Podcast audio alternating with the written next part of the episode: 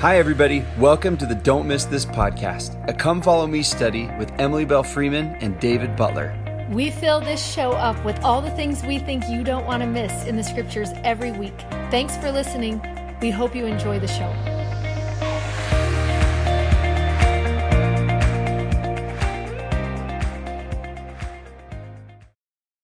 Hi, everybody. I'm David Butler. I'm Emily Freeman. Welcome. Here we are, obviously not at the chalkboard again. We're on site. And I don't know if a couple weeks ago you remember we were at the Joseph Knight home for sections 12 and 13. Well, we're back here again on another section of the original Joseph Knight farm. That's where we are for these sections that we're in today, just because of how connected all of these are together. So, what's going on right now, as you know, is the church has already been organized just barely. It's a baby church mm. right now. And they are just like trying to figure out, and they're growing by the day. And as the church grows, though, um, so does persecution. So we're going to jump in. Let's start in section 23 and, and start talking about kind of the growing one church of the first. Things that we yeah. love in 23 is there's one phrase that is repeated three times that is so interesting. Um, it's to, Sa- to Hyrum in verse 3, to Samuel in verse 4, and to Joseph in verse 5. And it says, um, Your calling is to exhortation or encouragement. Your calling is to encouragement and to strengthen the church. And then um, Samuel gets that same call to encouragement and to strengthen the church.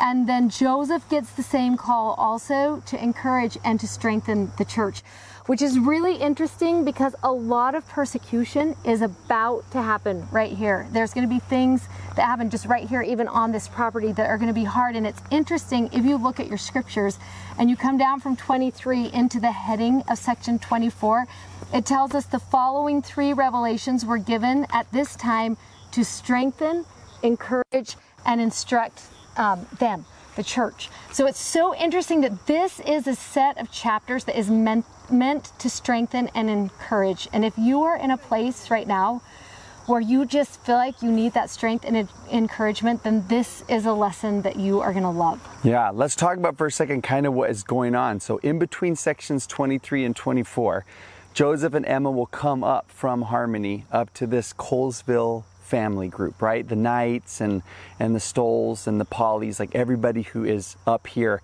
and they're going to hold these baptisms. Um, so what they do is they dam the river. It would have because let's tell why. Um, there, there was persecution starting out. There were mobs that were after them, and so part of what they were having to do was go places where they could be in more of a private location. And this was a place, this runoff, um, which is long. Somewhere along this runoff, they dammed up the water and they were going to hold baptisms right here on this property. And if you just look straight down here, you can kind of see about how big this creek bed would have been that they would have dammed off for those baptisms. Yeah, but when they come to do the baptisms, the dams have already been broken and they're not able to do it. So they wake up really early Monday morning and they dam the river again. And that is when Emma is baptized and Father Knight is baptized. And should we just call her Mother Knight? Let's just do it. Um, is baptized also. Um, when they get back to the house after the baptism, there is a mob surrounding Father Knight's house. So they run down the road to where Newell Knight's family lives, and the mob follows them. And before they can do the confirmation meetings, Joseph is arrested and he's taken um, and and there was a mob waiting to like tar and feather him and luckily the constable like loved joseph he was like i came to like tar and feather you but i have found out you're not what they said anyways goes through these trials Right when he steps out of the trial, arrested again. After that trial, he's taken to this tavern where they blindfold him and they spit on him and they and they yell at him to prophesy. He said they treated me like they treated uh, the Son of God.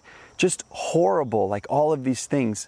Meanwhile, back at home, mm. imagine being Emma. Yeah. For one, imagine having him torn from yeah, the meeting. You Get baptized You've had this spiritual experience, this moment with all of these people that is just, that's how it ends. And then she's just waiting. She never received the Holy Ghost. They didn't have the time to do the confirmation. So now she's just in limbo waiting to see what is going to happen next. And I love this. I forgot, I, I clipped this. It's um, this man who was there as part of that group said because when he was gone at the trials, Emma actually gathered a bunch of the sisters together and they went to Emma's sister's house, which isn't far from here, and she had all of these women praying together mm-hmm. for the release of her husband.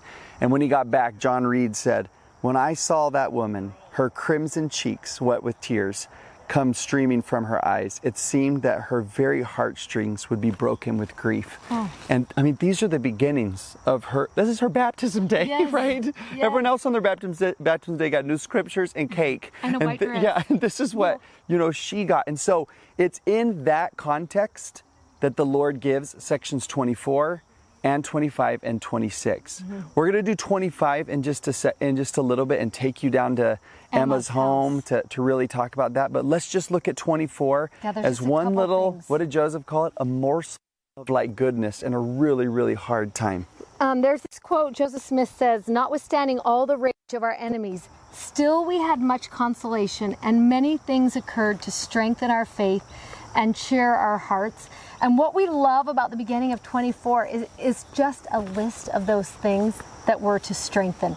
Um, we pulled out a couple of our favorites, but we left you a square right here where you can just go through those verses and fill out what stands out to you from those um, verses. So my favorite is um, in verse 7 because remember they had just been told their calling was to encourage and strengthen the church. Three times they are told that. And then I love what the Lord says here in verse 7 For thou shalt devote all thy service in Zion, and in this thou shalt have strength. And I love learning that strength actually comes when we take the opportunity to serve someone.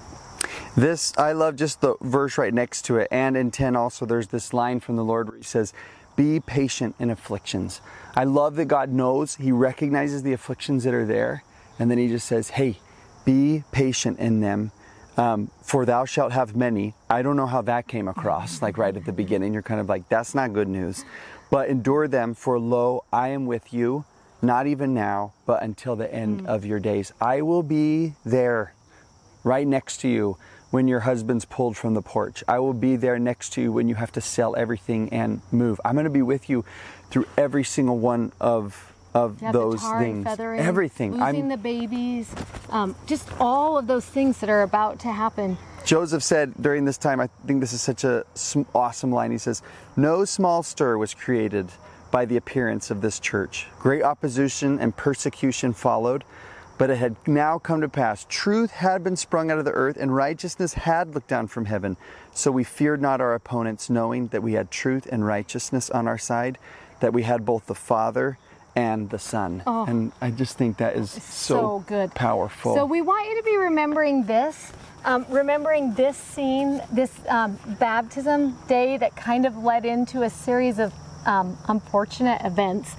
Um, as we go down to Emma's house, and we're going to spend the rest of the time talking about Emma. You are going to love her, and just how God doesn't forget her. Yeah, through her, through her everything. So good. So we'll see you in a minute at Emma's house. Another one of the great revelations of the whole dispensation, actually, in the Doctrine and Covenants, but particularly this time period, um, is received section 25. Remember, all of these sections were to strengthen, encourage, and to instruct them. And this one was written to Emma, the prophet's wife. And you love, um, first of all, that it is the only full section written to a woman. But second of all, that it was written to strengthen. Um, because as women, I think so often we come to places in our life where we just feel like we need that strength. Even though at first glance you might think Emma is the kind of person that didn't seem like she needed much strengthening because she just was known for yeah. just her just spiritual grit. But Everybody does. And we just kind of want to catch you up a little bit on who Emma is and tell her story. So we are actually at her mom and dad's house right here, standing on their porch. This is where she grew up. She had nine, there were nine brothers and sisters in her whole family, just like the Smiths. We're in Harmony, Pennsylvania. Um, they actually, so she will grow up here She's one of the younger ones in the family. So she's got older and she's got younger. One of the cutest stories I think about Emma is when she is seven years old, she goes into the woods right here behind her house and she prays. That her dad will allow the Methodist ministers to come in and preach in her living room, and that her dad will accept her faith.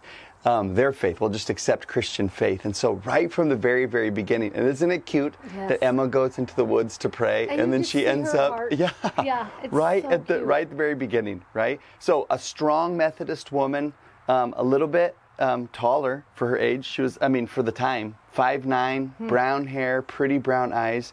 Um, they all said, everyone who knew her said she had the most beautiful soprano voice. And she was a little bit older than Joseph. So he landed an older woman. Let's just mention that for just a second. But this is where she lived growing up. And this is actually where she and Joseph would have met. So Joseph, you remember, gets hired on by one of um, Isaac Hale, her dad's business partners. And so he and his dad actually stay here when they're looking for silver in these mountains. There are these stories about there's silver in these hills. And so they came here um, to live here, and that's when he would have found her. He never found silver, but he found another treasure. You know Oh, what I'm saying? Was that a good line? Yeah, Did good. you like that one? So this is where they originally would have met. This is where they courted. Yeah, you love thinking about that just as you look around all of this house. And then, um, And right he had after- to sneak because Emma's dad did not like Joseph at all. So it was a sneaky courtship, just so you know. And then they get married. And after they get married, Elope. They elope. They elope. And then they go to um, live at the Smith farm. That's where they start their marriage. But then persecution gets so bad, they end up getting invited by the Hales to come back and live here. And if um, if we could, we would open this door and you'd walk in through the kitchen. And their bedroom is right there, right off the kitchen. Just this little tiny room, just their bed fits in there, and that's it. Um, where they spent a little bit of time here. Yeah, just a couple of months. And one of the things that you would see if you actually could walk into this house is a little replica of a, of a box that was built for the plates. And, and Joseph and Emma brought them and they set, they left them in the kitchen on the counter. And um, Emma let her dad like hold them and, and see how heavy they were. But it really was just some relatives and neighbors started talking. Eventually he said, I don't want anything to do with that, those plates, that record, this, this business in the house. So they actually would, he hid them in the woods kind of near here. And so it kind of made it so they needed to move um, to another house. And you just love that where Emma is going to end up moving, Emma and Joseph, is just down the street from here. We're going to actually take you to that home where Joseph and Emma actually got to live for several years, which was not necessarily the case for very long in their marriage. But at this house, they lived for several years. So we're going to walk down there and let you kind of see what that looks like. Okay, this is Joseph and Emma's house that they come live in. Let's move out of the way so you can see the chalkboard. I mean, the house. Just kidding, everyone. Was that a good joke? A little Susquehanna joke. Uh, this place, they moved just a couple of months after they came down here. It was nice for them to have this little place of their home, but oh, so if these walls could talk in this house, so many tears were shed, so many problems. I mean, they get here and it's a couple months after that she will have their first baby and he dies within a couple of hours.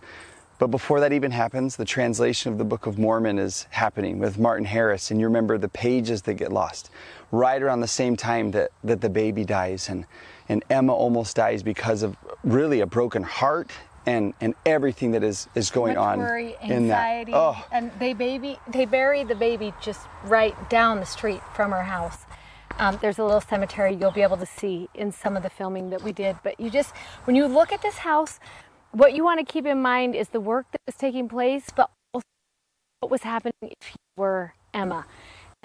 That baby, losing the plates. Um, let's talk about what and else. really, and really happened. housing. Oliver Cowdery will come here, and they'll share the house with him as they work nonstop. And the Book of Mormon gets of the Book of Mormon. finished yeah, here. It's going to get printed. The church is almost. Gonna, it almost um, gets done here. be organized. Um, all of these things are taking place. So that's a lot of stuff happening just in this little spot right here. And you'll remember Section 25 fits. Remember when we were at the Little River, and that's where Emma got baptized. And then the mob broke it up, and all the trials and everything we talked about. Um, that she's still waiting for her confirmation. And that's when this section comes in, is right in the middle of questions and wondering and, and the heaviness that she's carrying and that God knows she will carry.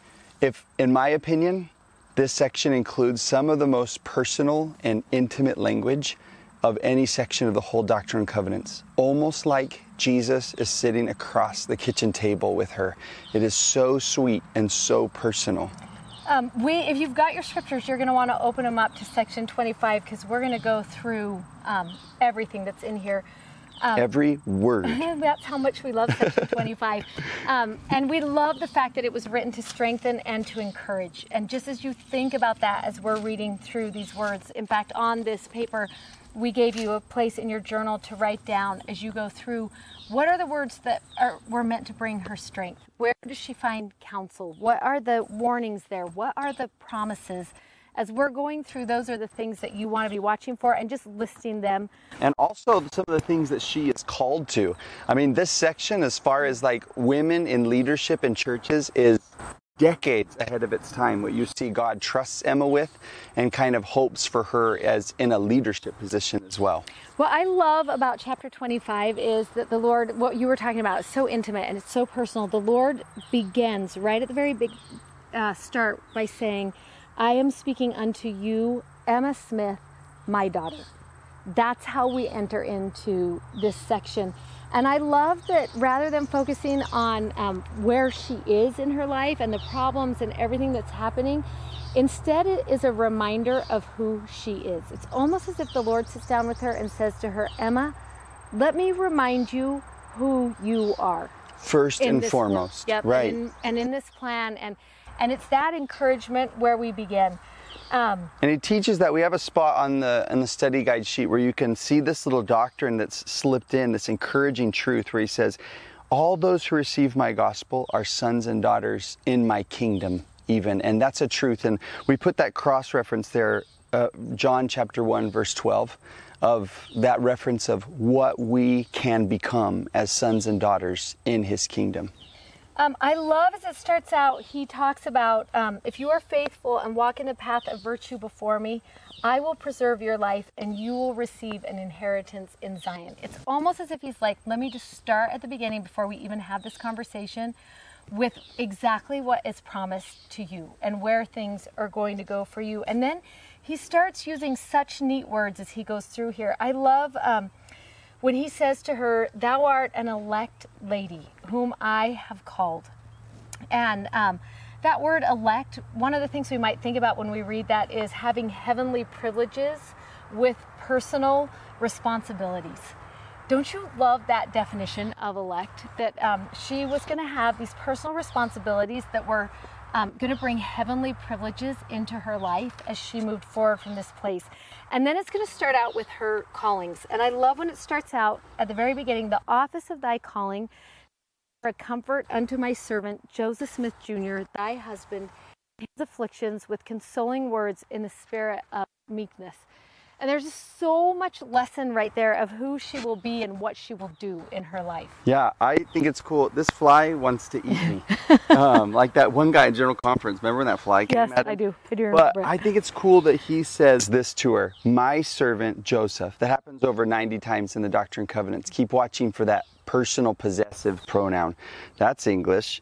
Um, and then he says, and thy husband. Almost like saying to her, like, we're going to have to share him and uh, kind of give and take with each other because he's my servant and he's your husband. So let's work through that in life. I put in here in my scriptures, I love this letter um, that she writes to Joseph while he's in Liberty Jail, um, almost as a fulfillment of this comfort and consoling word. She says this in that letter Was it not for the direct interposition of divine mercy? I'm very sure I never would have been able to endure the scenes of suffering that I have passed through. But I still live and am yet willing to suffer more if it is the will of kind heaven that I should be that I should for your sake. But I hope there are better days to come to us yet. So through her whole even though she's carrying these extremely heavy burdens, um, it is such a Christ-like attribute to reach out when you are hurting within. Mm. And she does that her whole life. So good. I love that word meekness right there at the bottom, and you know that we both love words and word studies. And um, Strong's tells us the great translation of meekness is exercising God's strength under His control. And I love the thought of that, of that strength that is coming just directly from God, and it, and His control over that situation is so good. Um, I love verse 7. It's one of my favorite verses in all of 25. Um, this is what it says And thou shalt be ordained under his hand to expound scripture and to exhort the church according as it shall be given thee by my spirit. Now, I just want you to stop and think for a minute of the role of women when this was given.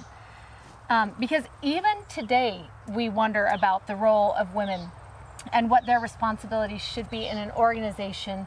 And I love that from the very beginning, Joseph Smith teaches that women will have the right in this church to expound scripture and to exhort the church, which is such a rare privilege for any religion, anywhere. The more you study religion, the more you realize what Joseph Smith was doing at the very beginning and what God was teaching from the very moments of the beginning of this church is that women would have the right and the ability and would be trusted to expound scripture and also to exhort the church. And I love that message of 25. And then we see her answer right yeah. here. And that verse 2 that uh, women and men will do that in different ways according to their own gifts and their own strengths and at different periods of time in life. Sometime that exhorting and expounding will be from a pulpit, but sometimes it'll be in a lot more quiet and meeker way. And, and it doesn't matter. Like wherever and however that happens, I do think God, though, is pushing women into that position to be like, don't hold back. Well, and just as you think about "Come Follow Me," and as um, with even within our own homes, the role Right. we have to teach and to expound Scripture and to exhort, um, it's it's something that women are called to and and really born to do. And I love the empowering of uh, the Lord and a prophet then, but also a prophet today who is giving that same call to the women of the church. Right. And like you do it very differently than my Jenny does it. So you do it really publicly in writing, um, but Jenny does it just as powerfully in a very like quiet sort of so way, and, and it's just as powerful, whatever it looks like. You loved the answer to her question of will I ever be confirmed? I, are we ever going to finish what we started over at the Hale's or at the Knight home? And what does she even think, by the way, that she's just like, okay, if this is God's work, she gets baptized, and they don't even have time to confirm her yet, and she's kind of like, how do you think this is gonna go? Yes. Like, how is she thinking her whole life is gonna turn out with this is the So beginning? true. You're like, are you kidding? Like, And you love when he's like, Don't worry, Emma, in verse 8, for he shall lay his hands upon you, and you shall receive the Holy Ghost, and your time shall be given to writing and to learning much. And again, I just love that counsel from him that it is the place of women to study and to learn and, and to be involved in all of that that's going on. Um, and you love in verse 10 when he says to her, oh, don't forget the little sneak to Joseph in nine. Okay, go Where ahead. she's where he's like, and thou needest not fear, for your husband will support you in the church also, right? So I like I don't think he was talking to Emma. That was a little bit passive aggressive from the Lord, where he's just like, yeah, for Joseph, a little sneak in there for him. That is awesome. Um, and then I love this counsel he says to her. It's counsel that I have stopped to ponder several times in my life when he says, um, lay aside the things of this world and seek for the things of a better. And I love that that word seek can also mean crave. Don't you love the thought of that? Lay aside the things of this world and crave for the things of a better. And what would that look like in our life if that's what we were doing? Um, One of the things she says, I love that she said to her son one time, um, where she's just like, I might not have this quality and I might not have that quality, but she says to him, but my heart cannot prevent prayer. And don't you love that idea of like almost like that crave idea of my heart cannot prevent like seeking and and drawing nearer to these spiritual things. Yeah. Um, I think it's so interesting as we near the end of this blessing, just to keep in mind because it feels like such a blessing of instruction. Um, uh, this is what you're going to do, this is what the church is going to look like, this is what I have in mind, this is who you are. That you almost wonder um, if the Lord forgot the place where Emma is in. And I think to myself, um, I have turned to this chapter several times in my life, this section. Um, one of the first times I discovered this section was right after Greg had had a serious surgery and would be down in bed for three months. And I just clung to those words The office of thy calling shall be for a comfort um, unto your husband, and what that looked like. And um, I was the only breadwinner during that time. I ran the entire household during that time. And um, Greg was sick in bed, and to come and to think of Emma's heart at that time. Um, but also, I've been through struggles with my babies, with getting them here, with those really hard pregnancies where every night I wondered if we would ever have a child that would come. And the weight of that as a woman, I don't know that anyone can understand um, unless you've been through it before. And wanting that assurance that eventually it's going to turn out. And when you go through that many dark pregnancies and that many dark days in a row, and you're walking through life that way, and to think of the babies that she lost before they came and the babies that she lost after they came.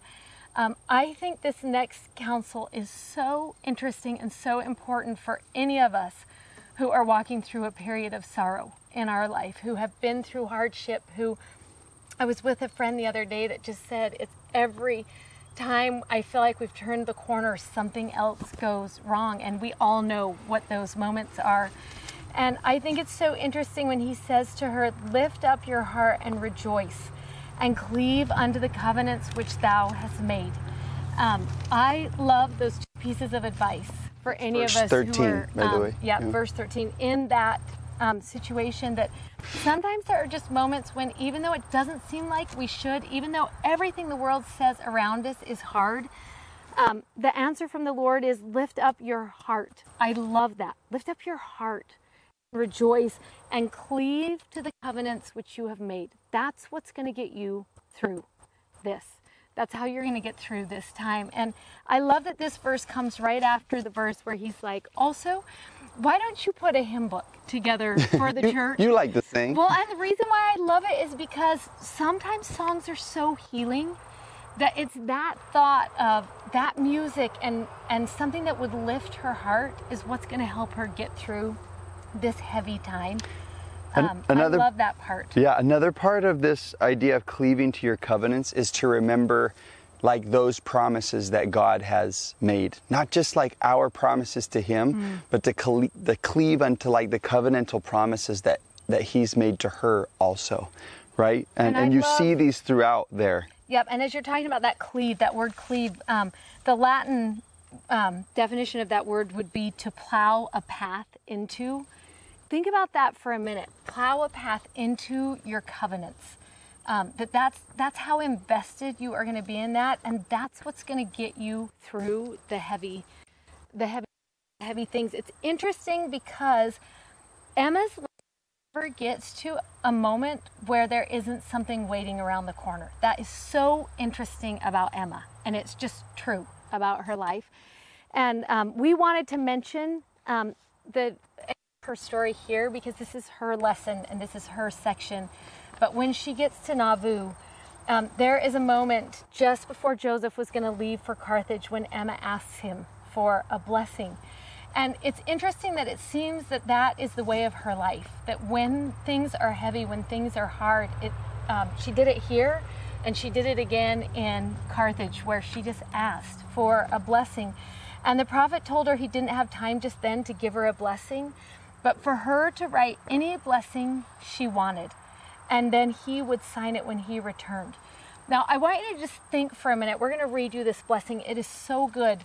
But I want you to think for a minute if you are Emma and you are in Nauvoo and your husband is headed to Carthage, and surely there was the weight and the heaviness of the persecution and everything that was happening at that time that had to just weigh on her heart.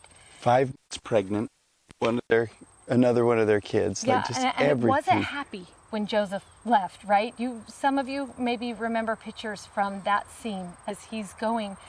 And if I was going to sit down and write a blessing in that moment, like I can just think what I would have been pleading for in that moment. I'm so interested in the character of Emma when I read that blessing from that perspective. She says this First of all, that I would crave as the richest of heaven's blessings would be wisdom from my heavenly Father bestowed daily, so that whatever I might do or say, I would not look back at the close of the day with regret, nor neglect the performance of any act that would bring a blessing. I love that her, like, first and foremost, I think I would have been like, financially, protection for my husband, what's going to happen with this baby. But I love that she's like, I, first and foremost, I want wisdom from my Heavenly Father bestowed daily. Who loves? That's the first thing she asks for, is that just give me wisdom so I'll know what to do. Second, I desire the Spirit of God to know and understand myself that I might overcome whatever tradition or nature that would not tend to my exaltation in the eternal world. So I love that first is wisdom, second, just the Spirit to be with her. Um, I desire a fruitful, active mind that I may be able to comprehend the designs of God when revealed through his servants without doubting. I desire the spirit of discernment, which is one of the blessings of the Holy Ghost um, wisdom to bring up all the children that are or may be committed to my charge. Do you love that? You hear that hint of fear and hope in that um, just for her children there in such a manner that they will be useful ornaments in the kingdom of God and in the coming day will rise up and call me blessed. Oh, that is so sweet because in years ahead, people are not going to have kind things to say about Emma, but her children did. And I love that. I desire prudence, that I may not through ambition use my body and cause it to be prematurely old and careworn, but that I may wear a cheerful countenance, live to perform all the work I covenanted to perform in the spirit world, and be a blessing to all who may in any wise need anything at my hands. I desire with all my heart to husband as my head to ever live in his confidence and by acting in unison with him to retain the place which God has given me by his side. I desire to see my kindred and principles of eternal truth. I may rejoice with them in the blessings which God has in store for all who are willing to be obedient to his requirements. Finally, and this for me is the sweetest part of the whole blessing. Finally, I desire that whatever may be my lot through life, I may be enabled to acknowledge the hand of God in all things. Can you imagine that is the last blessing she asked of from the Lord as her husband went away to Carthage? Oh, it just breaks my heart every time I read this letter, but I just love her enthusiasm for the work and her heart. And um, the way that she's like, if I could ask any blessing, just Give me wisdom. Give me the spirit. Let my children love me. Let me serve thee. Let me have no regret at the end of every day. And then um, that I would be able to acknowledge the hand of God in all things. Oh, if we could be like Emma just in that regard, we would be such strong women, but strong people. Yeah. In fact, I love that you just said that about that because at the very end, the Lord says, Verily, verily, I say unto you, this is my voice unto all that everybody can lay claim to, to those blessings and promises. And we left a small spot on here. You're gonna have to use your another page. Yeah, your notes in yeah, the journal. Somewhere to write what would your blessing be if you could write out a blessing like Emma did, and to really take time with it. There's a um, a Hindu teaching that says um, the question, "What do you want?" Uh, it's a very easy question to give an answer to but difficult to give a good answer to. Mm. So to just take time and think, wait, what would my blessing be? And I love thinking about her just at the end of her life. Like those who took care of her at the end of her life said that she used to sit in her the mansion house in Nauvoo in a rocking chair and watch the sunset over the Mississippi. And that promise at the very end that says, "Keep my commandments, and a crown of righteousness thou shalt receive." you cannot help but just see a picture of a queen um, mm. sitting in that rocking chair at the end of her life. And this line that her mother in law, um, Lucy Mack Smith, said about her is one of my favorites. She, she said this the end of her life. Emma, by the way, stays back mm. um, from with going Joseph. west. I just, in my heart, I'm like, yeah. she just stays with Joseph. Which I love. Yeah, and to take care of Lucy because she was too old to go. And you just see what her heart is like. But this is what her mother in law said. And sometimes mother in laws might ha- not have the nicest things to say about their daughter. This one did. This is how you know for sure. She said, I have never seen a woman in my life who would endure every species of fatigue and hardship from month to month and from year to year with unflinching courage, zeal, and patience, which she has ever done. For I know that which she has had to endure. She has been tossed upon the ocean of uncertainty. She's breasted the storms of persecution and buffeted the rage of men and devils, which would have borne down almost any other woman. It may be that many may yet have to encounter the same. I pray, God, that this might not be the case, but should it be, may they have grace given them according to their day, even has been the case with her. Oh, that is so good. Um, many, many years ago, I received such a strong witness of Emma and her place in this church, um, but that strengthened also my place in this church. And it was a time in my life when I had the opportunity to listen to the words of a song. And oh, as soon as I, the song, right when it started, it just penetrated into my heart. And by the time the song ended, oh, I was in tears, and I still am every time we listen to, um, listen to this song. In fact, we have a cute group of sister missionaries here who are serving um, right here where we are that are going to sing that song for you. And both of us teared up when they practiced it. It just is a sweet song. Um, I would give you an invitation as you listen in your journal to write down some of your favorite lines that you might want to ponder on. Um, just as you're going through this week and thinking about the lessons that you're learning from section 25. Um, this is one of our favorite places in in the Doctrine and Covenants and in the group of music that we'll be listening to all this year, probably our favorite song. See you next week. Never had an ordinary day. Never lived your life in an everything you loved, you paid a price, but you couldn't let the world see you cry. Never had a moment of peace. Never felt the sunlight when the worry set you free. Every time your life turned a page, it seemed like your the world on your shoulders, when the nights had grown colder, you seemed to weather every storm with a queen's grace. When you lost your husband, when you buried your children, I'm sure the angels stood in reverence as you prayed. How much can one heart take? One heart? Never had a day to call your own. So many needed your warm heart as a home, whispering a mother's lullaby as you sat alone by the fire. With the world on your shoulders, when the nights had grown seemed to weather every storm with a queen's grace. When you lost your husband, you buried your children, so the angels stood in a reverence as you prayed.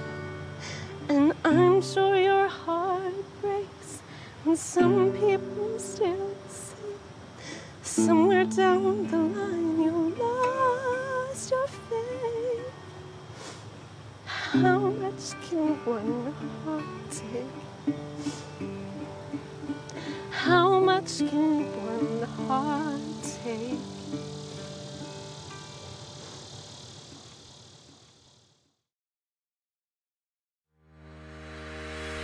This audio was taken from a YouTube video from our YouTube channel. You can find us on YouTube at Don't Miss This. Also, sign up for our newsletter at don'tmissthisstudy.com And you can follow us on Instagram at Emily Belle Freeman and at Mr. Dave Butler. Thanks for listening. Bye.